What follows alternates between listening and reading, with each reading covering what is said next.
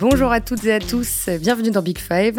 On vous a demandé votre avis et vous avez choisi le sujet de notre centième épisode, Manchester City-Liverpool, sans doute ce que le foot européen a de plus beau, de plus grand à nous offrir aujourd'hui. Et c'est tout l'objet de ce centième épisode. Depuis l'arrivée de Pep Guardiola et Jürgen Klopp, les deux équipes se livrent une bataille époustouflante chaque saison ou presque pour conquérir l'Angleterre et l'Europe. Des entraîneurs de génie qui ont rendu cette confrontation délicieuse. On l'a encore vu lors du nul de partout à l'Etihad le 10 avril. Alors aujourd'hui, on va analyser l'évolution du jeu de City et Liverpool depuis 5 ans environ. On va parler des personnalités si différentes de leurs entraîneurs, de leur style de management et de leur relation à tous les deux aussi. Avant ça, on va revenir sur les plus beaux City-Liverpool des dernières années et vous verrez que le bilan est extrêmement serré. Évidemment, on fera la comparaison avec les autres grandes rivalités européennes.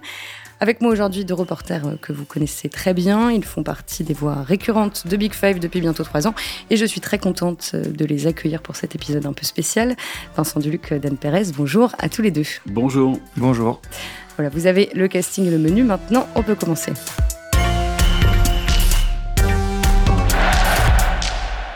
Les auditeurs et internautes ont tranché. On aurait pu parler des quarts retour de la Ligue des Champions, se demander qui est le meilleur défenseur du monde aujourd'hui, ou se projeter vers le classique PSG-OM.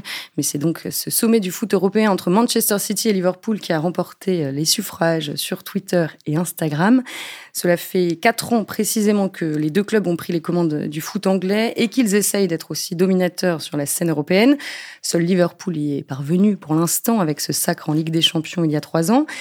Klopp est arrivé en octobre 2015, Guardiola à l'été 2016. Depuis, il y a eu 15 matchs entre Reds et Citizens, toutes compétitions confondues. 6 nuls, 5 victoires pour Liverpool, 4 pour City. Impossible de dégager un véritable vainqueur et on en est bien content. Vincent, quand on te parle de ce match, quand tu réalises qu'il y a un City-Liverpool bientôt au calendrier, euh, à quoi tu penses en premier? Qu'est-ce qui te vient à l'esprit? Ce qui me vient à l'esprit, c'est qu'on a rarement vu en Angleterre deux équipes aussi dominatrices. D'ailleurs, les, les, les, records de points en fin de saison qu'ils ont battus successivement euh, montrent vraiment une, une tendance qu'on n'avait jamais constatée. Et je parle pas seulement de l'histoire de la Première Ligue, je parle de l'histoire du championnat d'Angleterre.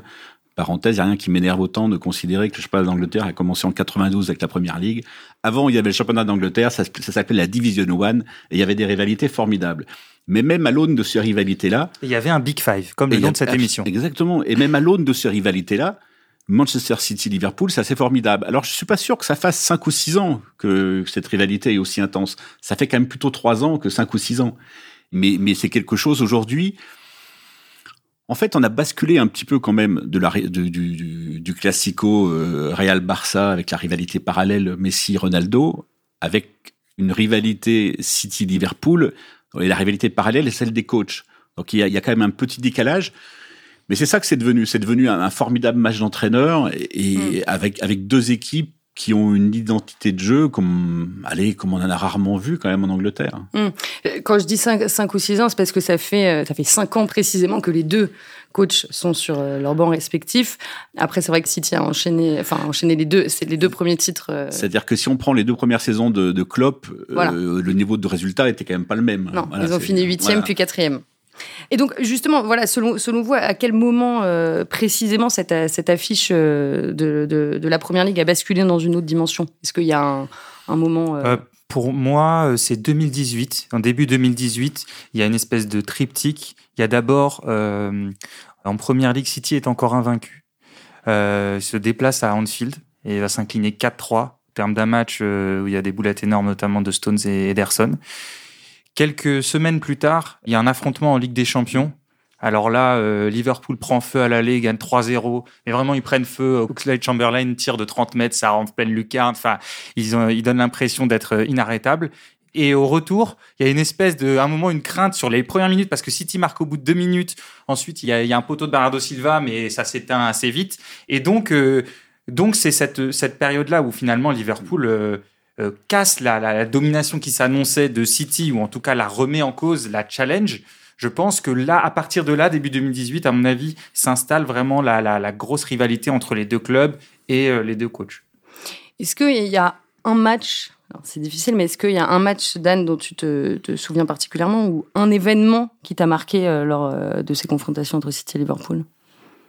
Si tu dois en ressortir. Bah, bah là, j'ai, bah justement, j'en ai, évoqué, euh, j'en ai évoqué trois, donc je pourrais, je pourrais parler de, de cela.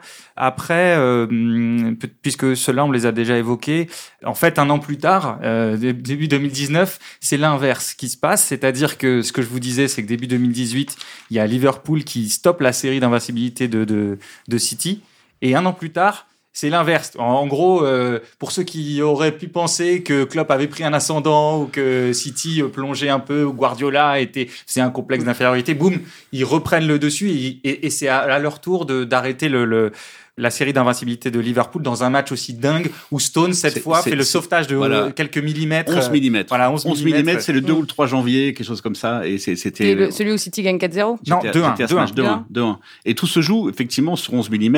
Et le titre, et le titre se joue là. D'ailleurs, l'écart à l'arrivée montre que, que, que, le titre est sans doute joué sur ces 11 mm. Ah oui, c'est la saison 2018-2019. Absolument, c'est janvier 2019. Voilà, dans les premiers jours de janvier 2019. Voilà, et City finit à 98 points et, mm. euh, et Liverpool à, à, 97. À 97. Dan, tu parlais tout à l'heure de, de, de, leur affrontement en, Ligue des Champions. C'est la seule fois où ils sont, euh, ils sont rencontrés euh, en phase d'élimination directe en Ligue des Champions. Vous, vous en avez, euh, enfin, toi Vincent, t'en as quel souvenir plus particulièrement? Est-ce que cette confrontation aller-retour a beaucoup différé des, des, des matchs de Première Ligue? Moi, j'ai eu la chance d'être au match retour. J'étais pas à l'aller, mais j'étais au retour. Et il y avait une électricité dans l'air quand même qui était assez, assez improbable, mais qui était à la hauteur de l'impatience de City. Parce qu'en fait, aujourd'hui, on est en 2022 et City est très impatient de gagner enfin la Ligue des Champions enfin 2019, 2018, 2019, ils avaient la même impatience. C'était mais c'est comme le PSG. Mais là c'est bon, ça va être la bonne année. C'est maintenant, c'est tout de suite. On a l'équipe pour ça. On a, on a mis encore 200 millions l'été dernier. Il y a pas de raison. Donc euh, il y, avait cette impatience là. Et effectivement, j'ai un souvenir où la deuxième mi-temps où, où Liverpool avait été trop fort pour City là. Quoi, City était pas prêt, avait pas les clés. Et, tout ce que tout ce qui a fait le, Liverpool de Klopp qui commençait à apparaître, ce, ce contre-pressing, ces, ces, ces transitions euh, un peu vertigineuse. Ça allait beaucoup trop vite pour City, qui n'était pas finalement, de paradoxalement, dont le jeu offensif était pas assez en place pour pouvoir répondre à ça, quoi. C'est-à-dire qu'ils ils attaquaient, je pense, pas assez en ordre à l'époque pour pouvoir défendre convenablement.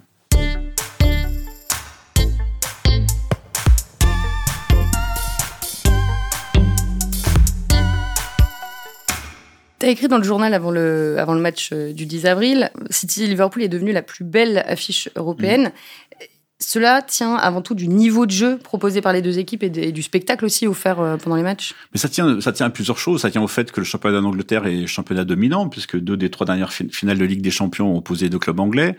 Ça tient à la personnalité des deux entraîneurs, qui sont quand même les considérés comme les deux entraîneurs, les deux meilleurs entraîneurs du monde.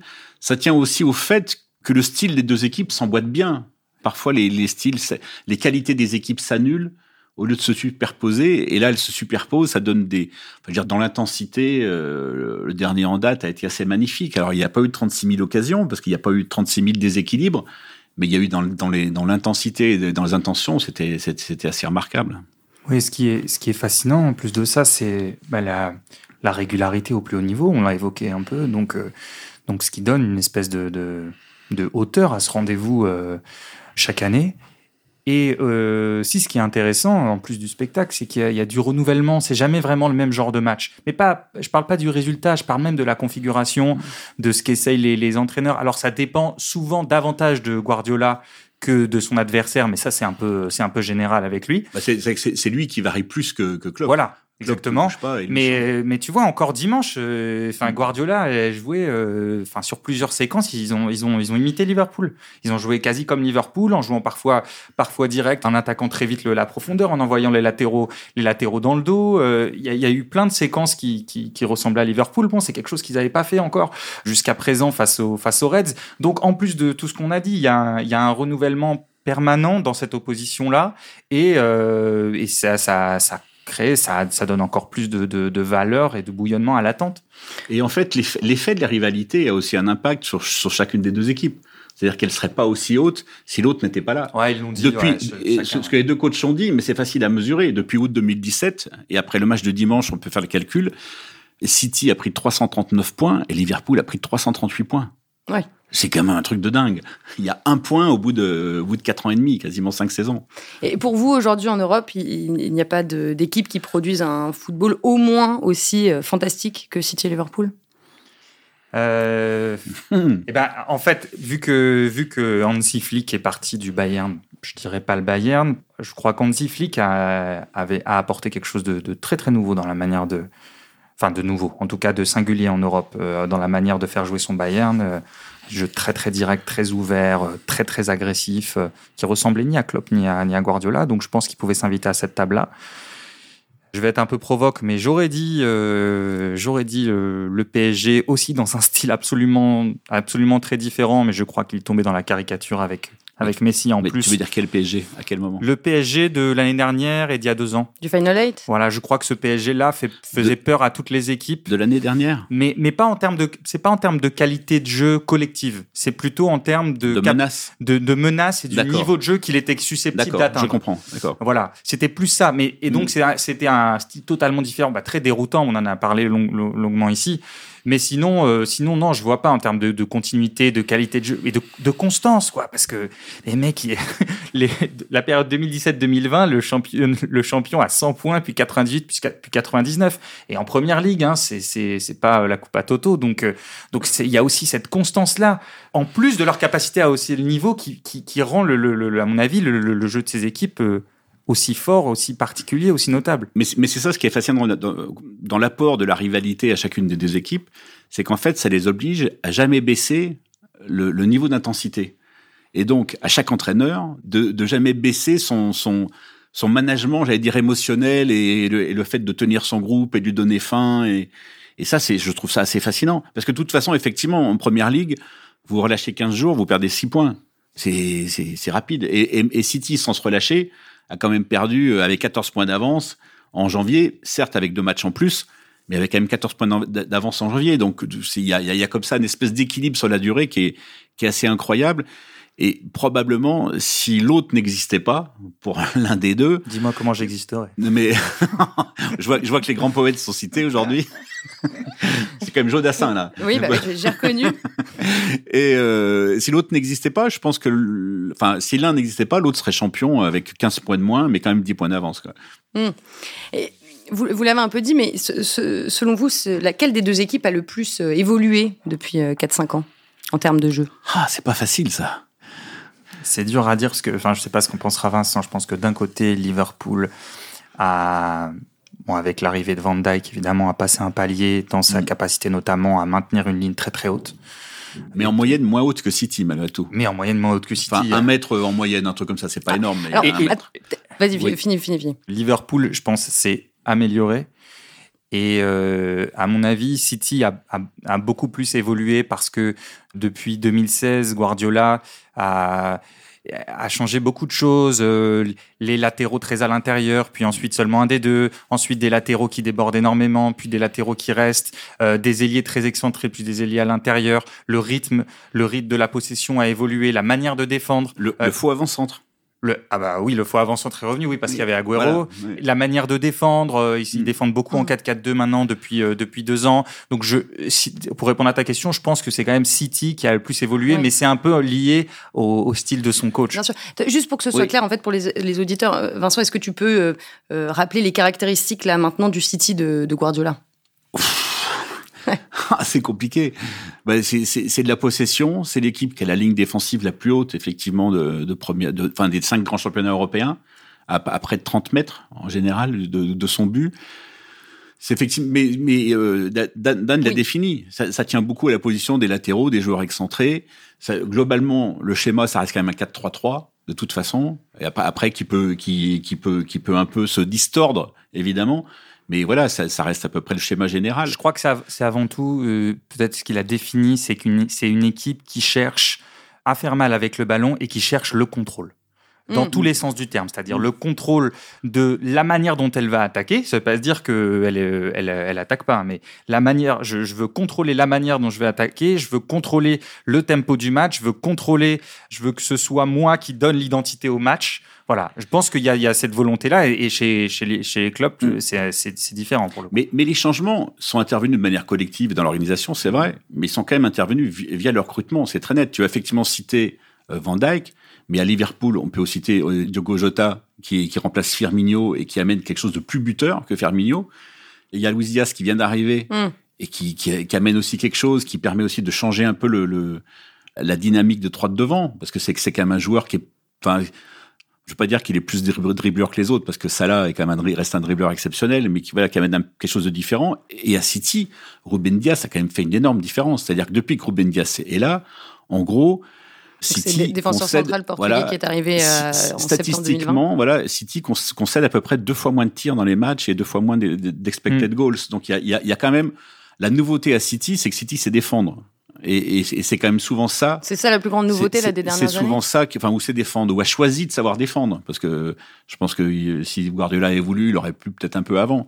Mais en tout cas, a, fait des choix un peu différents. Ouais, et puis ça marche même sur euh, l'organisation générale, ça a même une influence parce que là, ça fait quelques semaines qu'il est, qu'il est plus là, Ruben Diaz, mm. et ils ont quand même réussi à maintenir euh, une efficacité défensive. Avec Stones et Laporte, alors que les deux posaient problème donc, quand, quand le niveau s'élevait, quoi.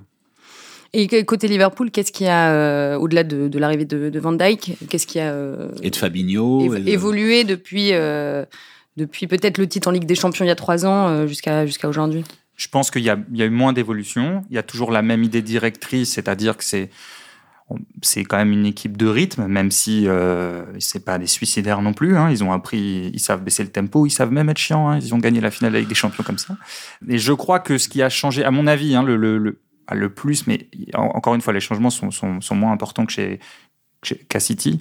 Je crois que c'est dans la composition du milieu de terrain.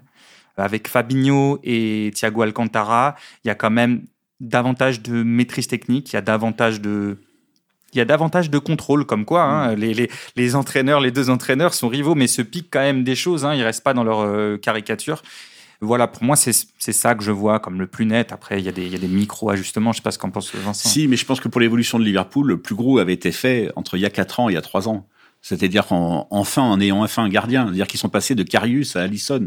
Ah, et, et, et, et, la différence et toute la différence est là. S'ils avaient eu Entre la, finale perdue en 2018 et celle gagnée en 2018. S'ils avaient eu Allison un an plus tôt, ils auraient peut-être gagné la Ligue des Champions un an plus tôt. C'est voilà, c'est c'est pour ça que c'est aussi par le recrutement qu'ils ont résolu leurs problèmes. Parce que Allison, Van Dyke, ça, ça, ça a tout changé. D'ailleurs, ils ont dépensé autant chacun. Ouais. Oui. Ils ont dépensé autant chacun. Et ce qui est assez, ce qui est assez euh, étonnant quand tu regardes, parce que, parce que si tu veux, il y a, y, a, y a quand même toujours cette idée que Pep a plus dépensé. Klopp, il arrive malgré tout à rester toujours l'outsider de, de, cette, de, cette, à, histoire. faire croire que lui, c'est pas pareil. À faire croire que lui, c'est pas pareil, que lui, c'est petit. Quand tu regardes, ils ont dépensé la même chose. Donc c'est assez, c'est assez drôle aussi. Et Dan, tu l'as un peu dit là, mais est-ce qu'il y a quand même euh, certaines similitudes dans, le, dans, dans, le, dans leur jeu? Euh, ben oui, euh, oui. S'il faut ah. dégager quelque chose. Des, similitudes. Allez, s'il y a un truc, je dirais, euh, je dirais de, manière différente, mais la volonté de récupérer très très très vite le ballon. On va dire grossièrement City parce qu'ils détestent ne pas l'avoir et Liverpool parce que ces moments-là de transition sont les, les, les, déclencheurs en fait de leurs actions. Hein, c'est presque pour eux perdre le ballon, c'est pas un problème, ça devient presque une opportunité et on le voit, c'est un déclencheur chez les dans l'attitude des joueurs le deuxième ballon, c'est là où tout le monde attaque la surface, c'est là où les courses euh, arrivent. Et donc, euh, donc ce qui est commun, voilà, pour revenir, c'est voilà le contre-pressing, c'est-à-dire le pressing à la perte, essayer de récupérer le plus rapidement le ballon. Mais encore une fois, pas dans la même optique. Hmm.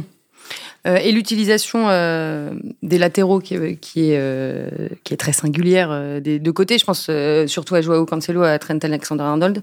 En quoi est-ce qu'on peut les comparer? Bah, déjà, Liverpool euh, ouvre systématiquement ses couloirs hein, aux deux latéraux. Effectivement, comme l'a dit tout à l'heure Dan, euh, Pep, Guardiola, ça dépend des jours, ça dépend de l'adversaire, ça dépend des joueurs qui met devant les latéraux. Ça dépend si c'est Marez, ça dépend si c'est Bernardo Silva, ça dépend si c'est Walker, ça dépend si Cancelo joue à droite ou joue à gauche. Donc il y a, y a, mais, mais, mais l'influence L'influence offensive peut, peut pas être la, enfin, est pas la même déjà statistiquement euh, les latéraux à City qu'à Liverpool. Même si Cancelo doit déclencher autant d'actions dangereuses que, que Robertson et Alexander Arnold, c'est pas le cas de Walker et c'est pas le cas des autres latéraux qui passent. Les, trois meilleurs passeurs décisifs de, euh, de Première Ligue, c'est Trent Alexander-Arnold, Mohamed Salah et Robertson. Absolument. Le, quatrième, d'ailleurs, c'est Jarrod Bowen, euh, sud de West, de West Ham. Pour, pour moi, le, le ce qui, j'y pensais en préparant l'émission. C'est marrant que tu parles des latéraux parce que ils se répartissent pour moi les quatre euh, types de latéraux possibles dans le foot. Donc tu as le, le dribbleur, Cancelo, qui est pas forcément ni rapide ni physique, mais qui a un, voilà, qui a un- vraiment un excellent dribbleur qui pourrait jouer ailier. Et, et- et qui a une qualité de pied aussi importante. Ouais. Mais alors justement, j'en viens là. Ouais. Pour moi, il y a le- vraiment la qualité de pied. Trent Mm. Alexander-Arnold, on a fait un Imbattable, imbattable. Imbattable, c'est Ouais, euh, ouais. c'est le Beckham de, de, de cette génération. Il y a le contre-attaquant, tonique, euh, plus classique, mais euh, très performant, Robertson. Et il y a Avec- le robot Avec un bon pied d'ailleurs aussi. avec un bon pied aussi, mais Ouais. plus complet, on va dire. Ah ouais. Et en quatrième type, il y a euh, le Robocop euh, Absolument. Walker, qui est, qui est un, plutôt un compensateur, Mais- d'ailleurs, qui est de moins en moins utilisé euh, offensivement, sûr. qui est maintenant l'arme absolue. Pourquoi Robocop? Oui, pourquoi Bah, Parce Robocop qu'il c'est fait ça. euh, 2 mètres de large, il, il court euh, à la vitesse de Mbappé quasiment, euh, donc euh, il peut vous rattraper en vitesse, au Absolument. physique, et c'est une arme absolue et qui permet de jouer euh, à 40 mètres de son but et de couvrir de grands Je, je espaces. suis entièrement d'accord. Je trouve que, que Kyle Walker, peut-être par certaines attitudes un peu stupides, on le voit, il, est- il perd le contrôle de ses nerfs, etc. Mais c'est un joueur qui est complètement sous-estimé. Pour moi, c'est le meilleur défenseur latéral au monde. C'est, Ça dépend pourquoi faire, en fait. Non, mais pour défendre, pour attraper les coups. Si pour, tu pour- pour haut, ouais, si, tu joues haut, il est fantastique. Et en vitesse, rappelez-vous, rappelez-vous, PSG et Mbappé sur le côté de Walker en demi-finale de la Ligue des Champions. Et Mbappé a pas pu tirer une fois en 90 minutes. Dans, dans, dans quel, dans quel monde en ce moment et- et- Kylian Mbappé arrive pas à tirer une fois au but? Ben, Quand il joue contre que Kyle Walker et qu'il peut pas faire la différence sur la vitesse. Bon, alors après, il y a moins de souplesse de pied. Euh... Ah oui. C'est pas, c'est pas, c'est pas un stenteur catastrophique, mais c'est pas la première qualité qu'on va mettre en avant. Non, je pense que je pense Pep lui dit va, va à l'intérieur, va à l'intérieur, t'occupe pas.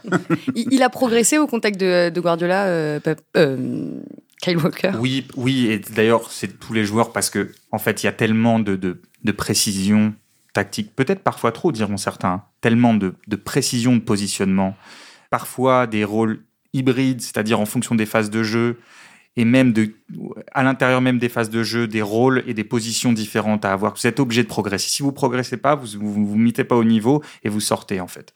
Il y a, un truc à ajouter sur Liverpool parce que Pep n'a pas le, le- le monopole des, on va dire des innovations, en tout cas de- des lancements de mode. Il faut dire que Liverpool depuis plusieurs années a été euh, été l'équipe qui a été euh, un des précurseurs dans le travail des touches. Des remises en touche, ça paraît, ça paraît peut-être, euh, comment dire, euh, inutile ou pas très important, mais en fait, c'est un- une des phases de jeu qui arrive le plus souvent dans, le, dans les matchs. Ils s'en sont rendus compte et, euh, et ils ont fait du travail spécifique là-dessus. Ils ont augmenté très significativement leur taux de conservation après les, après les touches euh, offensives. Ils défendent très très bien les touches défensives avec une capacité énorme et ça a fait des petits. Euh, en Europe. Et euh, voilà, City évidemment le travail. Il y a de plus en plus d'équipes qui, qui travaillent, euh, qui travaillent ces phases. Nice euh, travaille beaucoup là-dessus aussi en Et Ligue on, 1. et on peut dire que c'est un Français, Nicolas Javert, qui a, qui a travaillé ça à City pendant, pendant deux saisons de manière vraiment révolutionnaire. Voilà, et qui fait du, de l'excellent boulot. Qui était le responsable des, des Des coups, de pied arrêtés. ouais. Absolument. et, Et, des qui est responsable à Arsenal maintenant avec euh, avec une efficacité euh, énorme et il y a Thomas Gronmark euh, aussi euh, qui a travaillé euh, à Liverpool euh, un, coach spécifique sur les touches donc euh, je pense que c'est important aussi de, le noter mais en fait je discutais avec quelques staff de, de première ligue qui disaient que c'était très très difficile de préparer les matchs contre City parce que Guardiola il est en permanence en train de faire des micro-ajustements. On ne sait pas trop à quoi s'attendre. C'est des, c'est du, détail. Alors que Liverpool, c'est un peu plus simple à préparer. Ça ne veut pas dire que c'est plus simple à jouer, mais c'est plus simple à préparer. Allegri aussi avait dit pendant les grandes batailles de Ligue des Champions, euh, Juve Bayern, avait dit que c'était un enfer de jouer Guardiola parce que il y avait toujours des micro-ajustements, etc. Et donc, pour revenir à ce que, je- te disais, euh, les, les, joueurs qui arrivent à s'intégrer à cette idée-là, forcément progressent dans leur lecture, dans leur compréhension de ce qui se passe sur le terrain, de ce qu'ils doivent obtenir et de ce qu'ils doivent incarner en tant qu'identité de jeu. Avec ce paradoxe que jusqu'à ce jour, ce sont ces ajustements qui ont, qui ont, qui ont tué Guardiola en, Ligue des son Champions, qui l'ont des plombé. C'est ça- c'est- c'est alors que Klopp est est resté complètement toujours fidèle à ses principes. Oui, mais il fait n'a toujours jamais des rien inventé. Même, Oui, il réussit avec ses ajustements. il a fait des ajustements. Il a fait des ajustements qui étaient plus que des ajustements en Ligue. de- En, Final 8 euh, contre Lyon? mais ou contre Lyon, par exemple, de jouer avec, avec son 3-5-2 qui était quand même un peu étrange. Et puis, et surtout, je, je, je pense à la saison dernière, euh, à la finale, où c'est le seul match de toute l'année que Rodri ne joue pas. Bah non, parce qu'il joue euh, contre le, au retour contre Paris. non, mais c'est important pour Oui, moi. mais- non, mais je, je, Enfin, je ça suis- fait deux matchs, quoi, en gros. Oui, mais au retour contre. Paris, il ne met pas Rodri. Et il gagne. Et là, personne dit, personne dit ah bah il a pas mis Rodri. mais il gagne, mais City n'avait pas été archi-dominateur, ça avait Ce pas que été je veux dire, c'est que ces ajustements-là l'ont l'ont aussi fait gagner. C'est-à-dire, on peut très bien se dire, ah bah le moment où il passe Messi en faux neuf, en plein milieu de la saison, alors que l'équipe tournait très bien pour aller jouer à Madrid et qu'ils font un, un chef-d'œuvre à Madrid. Bon, s'ils avaient perdu, on aurait dit, bah pourquoi tu pourquoi tu changes? On- on- Voilà. Après, peut-être que euh, parfois il, s'adapte trop et, euh, et, et je suis pas loin d'être d'accord là-dessus. Mais- Mais, mais parfois on a tendance, ce qui, ce qui me gêne, c'est que c'est qu'on, je voudrais pas qu'on oublie toutes, toutes les fois où il a, il a fait des modifs et, Et qu'il a marché. gagné. Mais mon, mon point de départ, c'était de dire ces modifications, Klopp ne les fait pas. Il se met pas. Peut-être qu'il n'a pas ce petit plus, mais au moins il est sûr de ne pas avoir ce petit moins. Et pour en d'accord. juste à la, la, la capacité euh, de Guardiola à faire euh, progresser euh, ses joueurs, Klopp est moins bon là-dedans? Ah, je suis pas sûr. Non. Ah non. Ah non. Ah non. Ah non. Les les les. Enfin, les, les joueurs. C'était une question. mais même Van Dyke, moi je l'ai vu au Southampton, j'ai jamais vu aussi fort qu'à Liverpool. Enfin voilà, c'est pas. Non non non. Et, et Salah, il était fort à la Roma, sa dernière année assez remarquable. Mais mais ce qu'il a fait sur la durée, euh, ce qu'il arrive, à- en fait, Klopp, ça serait un. Je trouve que dans le management des joueurs, ça serait une espèce de, de, de Mourinho de la grande époque qui arrive à demander n'importe quoi à ses joueurs, mais avec une vision du jeu qui, qui, qui n'est pas celle de Mourinho de la grande époque. C'est-à-dire qu'à la fois, il, il, il demande des efforts, mais au service du jeu, pas au service de la fermeture d'espace. Je sais pas. Et pourtant, il- Dieu sait qu'il est, il est capable de- de- de- d'empêcher les autres de jouer et, de- les asphyxier. Mais je, voilà, je, moi, ce qui m'impressionne chez Klopp, c'est la manière de de sembler aimer ses joueurs, alors qu'on sent bien que c'est un dictateur comme les autres hein, dans, le, dans, dans le fonctionnement, mais en tout cas, il semble les aimer, et, et cette illusion-là, elle est fondamentale dans, le, dans, dans, dans la vie d'une équipe. Et, et en même temps, il arrive à en obtenir le maximum. Ouais. Je, je, vois pas comment il pourrait donner plus. Je vois pas comment, à la, à la grande époque de Liverpool, il y a deux ans, Salah, euh, Firmino et Mané pourraient défendre plus qu'ils ne le faisaient. Ça me Ouais. paraît impossible. Mais ça me fait penser à ce qu'avait dit euh, Pierre-Etienne Minondio euh, il y a, il y a deux ans et demi euh, dans, un, dans un épisode de Big Five consacré à Jurgen Klopp. Vous avez parlé de, de l'emprise que l'Allemand peut avoir sur ses joueurs qu'il considère presque comme un père. C'est c'est l'un des marqueurs de, de son management? Bah, oui, et tu sais, euh, c'est parfois difficile de, de quantifier l'état psychologique des joueurs parce que, bon, en général, on se perd parfois, on, Oui, on, fait des spéculations. spécule, euh, mais, mais quand même, dans ce club-là, il y a, il y a quand même le sentiment d'un souffle incarné par ce coach du- d'une équipe qui est complètement, euh, comment dire, en continuité avec. ses- on a l'impression que c'est la continuité du corps de Klopp et de et de, de, de son âme et de. Et c'est même la continuité de la culture Du- de la ville et de ce club. ça va avec voilà, tout. ça va avec le reste. Eh oui, non, mais je suis complètement d'accord avec ce que, ce que, ce que disait Vincent. Et, et je, et, et d'ailleurs, ce qu'il permet, ce qui, le, ce qui permet tout ça, malgré tout, et on l'a pas dit, c'est que ces deux coachs-là sont les personnages les plus importants de leur club. C'est-à-dire que, et, Et, et même de la première ligue. en plus de la première je Ouais. parle- au sein de leur club, Ouais. il y a aucun joueur. Alors peut-être que ça peut vrai. commencer à, à changer avec euh, Mané, Salah, mais encore on en est loin. Mais il y a aucun joueur qui est plus important que le coach. Et ça, je crois que ça fait une différence énorme Tu, tu veux dire que c'est pas comme ça partout?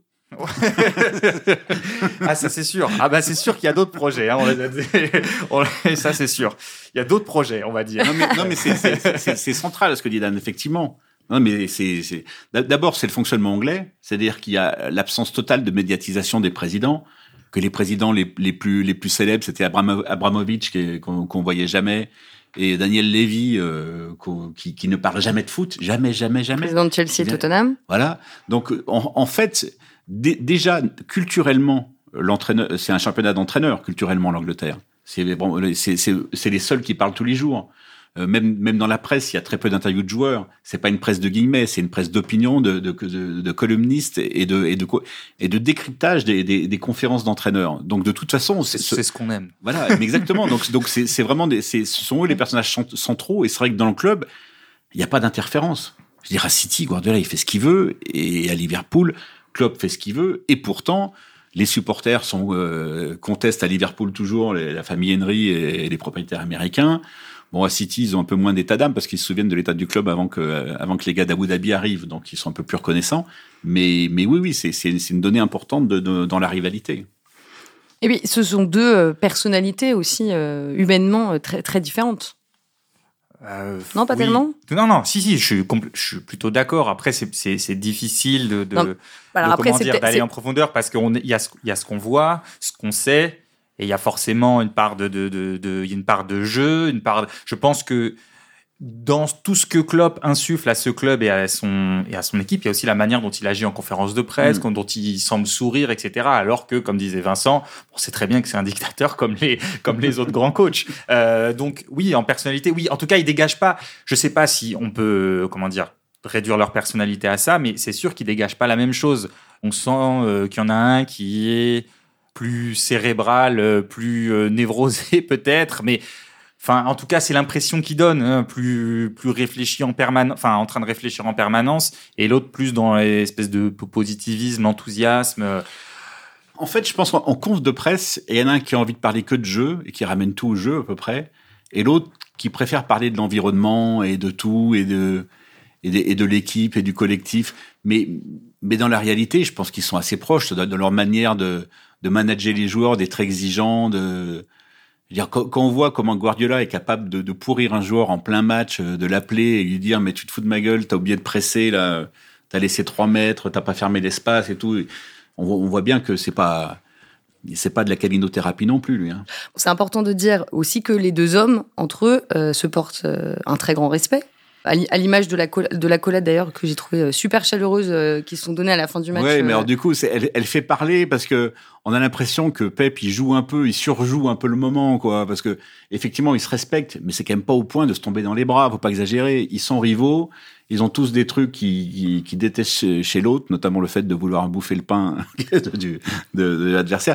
Donc, je suis pas sûr, mais mais ils, ils, ils ont pas le choix en fait. Ils ont pas le choix des armes. Ils sont obligés de se respecter dire que cette rivalité, elle, aurait plus le, la même, enfin, le même charme, la même intensité si tout d'un coup il, il, devenait médiocre l'un par rapport à l'autre, je trouve. Il y en avait un à l'époque, quand il y avait eu la rivalité Guardiola-Mourinho. Mourinho avait choisi aussi, mais ça allait avec son, son plan de jeu, mm. avait aussi choisi d'emmener la rivalité sur le terrain de la conf de presse, de la pourrir un peu. Mm. Euh, mm. bon, Klopp a, Klopp a pas fait ce, choix-là, donc il y a une émulation. Je pense qu'il respecte avant tout cette émulation et, ce qui s'apporte l'un l'autre comme on, mm. comme on l'a décrit. Après, ils sont ils ont pas l'air d'être les meilleurs potes du monde non, plus, mais, c'est normal. Par exemple, on sait que chacun a le numéro de l'autre, mais par exemple, qui s'appelle jamais. Mais en revanche, quand ils se croisent, ils se disent bonjour. Il y a, je crois qu'il y a cinq ou six mois, il y a eu une remise des trophées euh, des, des, de l'association des journalistes, parce que l'Angleterre, l'association des journalistes, c'est d'une puissance rare. Et la première question, euh, ils ont été invités tous les deux, et Guardiola a, demandé aux journalistes qu'il appelé est-ce que Klopp va venir? Et Klopp, la première question, c'était est-ce que, est-ce que, est-ce que Guardiola va venir? Et finalement, ils sont venus tous les deux. Donc en fait, même, même là, même en dehors, ils sont encore comme ça, ils se respectent mais voilà, ils vont, ils vont pas les dîner tous les deux ensemble. Ouais, et, non, et aussi, il faut préciser qu'ils se connaissent quand même depuis euh, longtemps, depuis au moins dix ans, parce qu'ils ont entraîné en même temps le Bayern et le, et le Borussia Dortmund. Oui, d'ailleurs, euh, c'est marrant parce que le, le, premier match entre les deux, c'est le premier match de, de Guardiola avec le Bayern euh, en Supercoupe à l'été 2013, et le Bayern perd 4-2. Et euh, bah, en fait, euh, il y a l'obsédé du contrôle Guardiola qui est arrivé du Barça et qui se prend la tornade de Dortmund. Dortmund qui est le finaliste euh, sortant de, de la Ligue des Champions.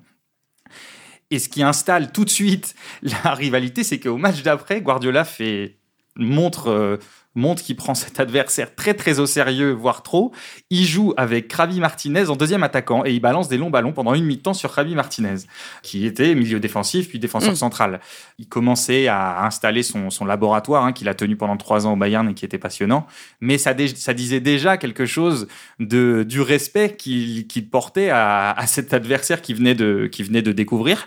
Alors l'histoire dans ce deuxième match, c'est qu'il gagne 3-0, mais parce qu'il change à la mi-temps, il repasse à une formule plus classique et il gagne, il gagne le match 3-0. Donc ça a commencé, disons, mm. déjà au niveau d'adaptation, de, prise de tête euh, pour Guardiola, cette, euh, cette rivalité-là. Et, la, semaine dernière, il a, il a, avant le match, il a d'ailleurs euh, affirmé que Klopp était le, plus grand rival de il a le compliment facile de sa carrière.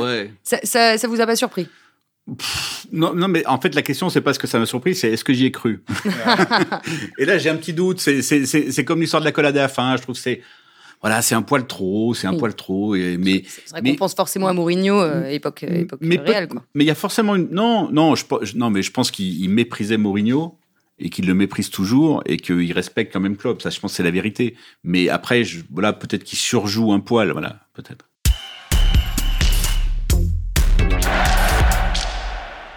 Il y, a juste un, un truc qu'on n'a pas précisé, enfin qui surnage évidemment, mais c'est comme on l'a expliqué au début, oui, c'est la plus grande affiche européenne du moment pour euh, toutes les raisons qu'on vient euh, d'expliquer, mais c'est pas nécessairement euh, la plus grande rivalité. Il n'y a, a, pas une, une haine, ce mot est fort, entre, entre, entre, les deux clubs. Historiquement, chacun des deux clubs a pour principal ennemi Manchester United. Il y a, il y a la plus grande rivalité dans le foot anglais, c'est Liverpool et Manchester United. Et forcément, pour City, la plus grande rivalité, c'est l'autre club de la ville, celui qui a capté euh, tous les cœurs depuis les années 50, et depuis notamment le, la, la, catastrophe aérienne de Munich, l'émergence des, des, des, Busby Babes et, le titre européen en 68, les trois ballons d'or, Charlton Lowe et Best. Voilà, tout, tout ça fait que City a, a, a toujours vécu dans l'homme United et que c'est aussi United son rival. Donc en fait, c'est une rivalité qui a émergé pour des raisons purement sportives. Bon, il se trouve que c'est quasiment une rivalité de voisinage, parce que d'un stade à l'autre, il fait à peu près trois quarts d'heure en voiture. Donc ça, ça reste quand même, il y, a, quand même toujours cette mm. proximité-là.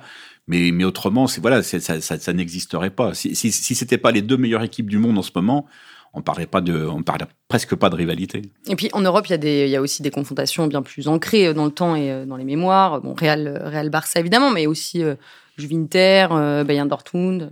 Et oui, puis souvent, c'est des rivalités où, où il y a des, j'allais dire où il y a des sous-textes euh, politiques et historiques qui, qui voilà qui, qui expliquent aussi que, que c'est traversé le temps. Là, on parle d'une rivalité, comme on l'a dit, qui existe depuis 5, 4 ou 3 ans. Est-ce que vous avez le souvenir de déclarations de, de joueurs justement sur cette nouvelle dimension euh, des City Liverpool, au-delà de l'enjeu immédiat des matchs et des, euh, des, des questions de calendrier Est-ce qu'il y a des, déjà des joueurs qui se sont exprimés sur le sujet? Je n'ai pas l'impression, vu vos têtes. Non, je crois qu'il n'y a, a, pas encore assez de bad blood, comme disent les Anglais, entre deux. C'est-à-dire qu'il n'y a, a, pas mais même dans l'attitude, quand tu vois le match de dimanche, ils se respectent. Il n'y a pas d'étincelle, il n'y a pas, y a pas de mauvais coups. Ils se relèvent. Euh, c'est pas les Manchester euh, Arsenal. Même, voilà. le Manchester ah, Arsenal, le vestiaire. Ma, Manu Arsenal et la détestation entre Alex Ferguson et Arsène Wenger à la fin des années 90 et début des années 2000, que ça soit le Pizzagate, que ça soit toutes les histoires qu'il y a eu à l'époque, ça c'était de la rivalité. Là, il y avait des étincelles. Ça pouvait partir en bagarre générale toutes les cinq minutes. Là, là, on n'est plus du tout dans ça. J'ai l'impression que ça vous manque un peu presque. Ah, mais j'adorais, c'était fantastique. c'était télégénique, c'était d'un haut niveau sportif. Et, et, et, quand même, de toute façon, dans le sport, enfin, la rivalité, c'est l'essence du sport. Donc, elle, peut prendre parfois des tours un peu, un peu excessifs. Mais, mais on, a besoin de ces étincelles quand même pour être captivé. Oui, oui. Après, tu peux, t'as as suffisamment de, de, comment dire, d'opposition historique. Euh, de, dans le foot et puis euh, et puis même des entraîneurs qui sont encore des, des, poils à gratter euh, voilà tu sais que quand tu vas rencontrer euh, l'Atlético de Simeone, ben voilà tu vas avoir un match difficile accroché et donc voilà ça te donne d'autres types de d'autres types de positions. Il y a, il y a suffisamment de d'équipes au haut niveau pour, pour, pour donner ce genre de, ce genre de choses-là que tu trouves pas forcément dans un City Liverpool. Mais après, l'intensité, la qualité du match à chaque fois, la qualité des joueurs, leur créativité, la créativité des, des coachs, tout ça, ça fait quand même qu'on a qu'on est devant un, match passionnant et une rivalité malgré tout passionnante. En fait, pour, pour qu'une rivalité s'installe, on l'a vu par exemple dans, dans, dans le dans le, la rivalité montée complètement artificiellement entre le PSG et l'OM au début des années 90, il a fallu qu'il y ait un ou deux matchs qui se passent très mal pour que la rivalité euh, s'installe vraiment. Il a fallu que qu'il y ait eu ce fameux match où Arthur Georges dit euh, ça va être la guerre pour que ça soit vraiment la guerre, que ça parte en sucette et que et que la, hauteur de découpe, euh, on va dire des des, défenseurs, des défenseurs était à peu près à 1m10. Donc là oui, du coup ça ça scelle une rivalité. Il n'y a pas encore eu ça encore entre City et Liverpool, c'est que du foot. Mais bon, alors quel foot quand même? On va avoir l'occasion de se régaler au moins encore une fois cette saison, puisque City Liverpool, euh, c'est l'affiche de la demi-finale de la Coupe d'Angleterre samedi 16 avril à Wembley. Et je précise qu'au moment où nous enregistrons, les deux équipes n'ont pas encore joué leur quart de finale retour en Ligue des Champions mais possiblement, selon le résultat, ça peut être l'affiche de la finale au Stade de France. On en est encore loin, c'est sûr. Merci beaucoup, Vincent Duluc et Dan Perez. Euh, c'était, c'était passionnant de préparer et d'animer ce centième épisode. Merci aussi à Adrien Mathieu pour l'enregistrement et à Roland Richard pour le montage. Et puis, vu que c'est le centième, je tiens à remercier euh, toutes les personnes qui ont permis à Big Five de marcher aussi bien depuis deux ans et demi. Les intervenants, évidemment, reporters de l'équipe de France Football et puis les pigistes extérieurs aussi. Toutes les personnes qui s'occupent du site, de l'équipe et des réseaux sociaux, sans qui euh, Big Five n'aurait pas la même euh, exposition. Et puis les chefs aussi qui me, qui me font confiance depuis le début, sans oublier Antoine Bourlon qui est en vacances en ce moment. Et vous qui nous écoutez, j'espère que ce centième épisode vous a plu. Merci beaucoup pour votre fidélité et à la semaine prochaine.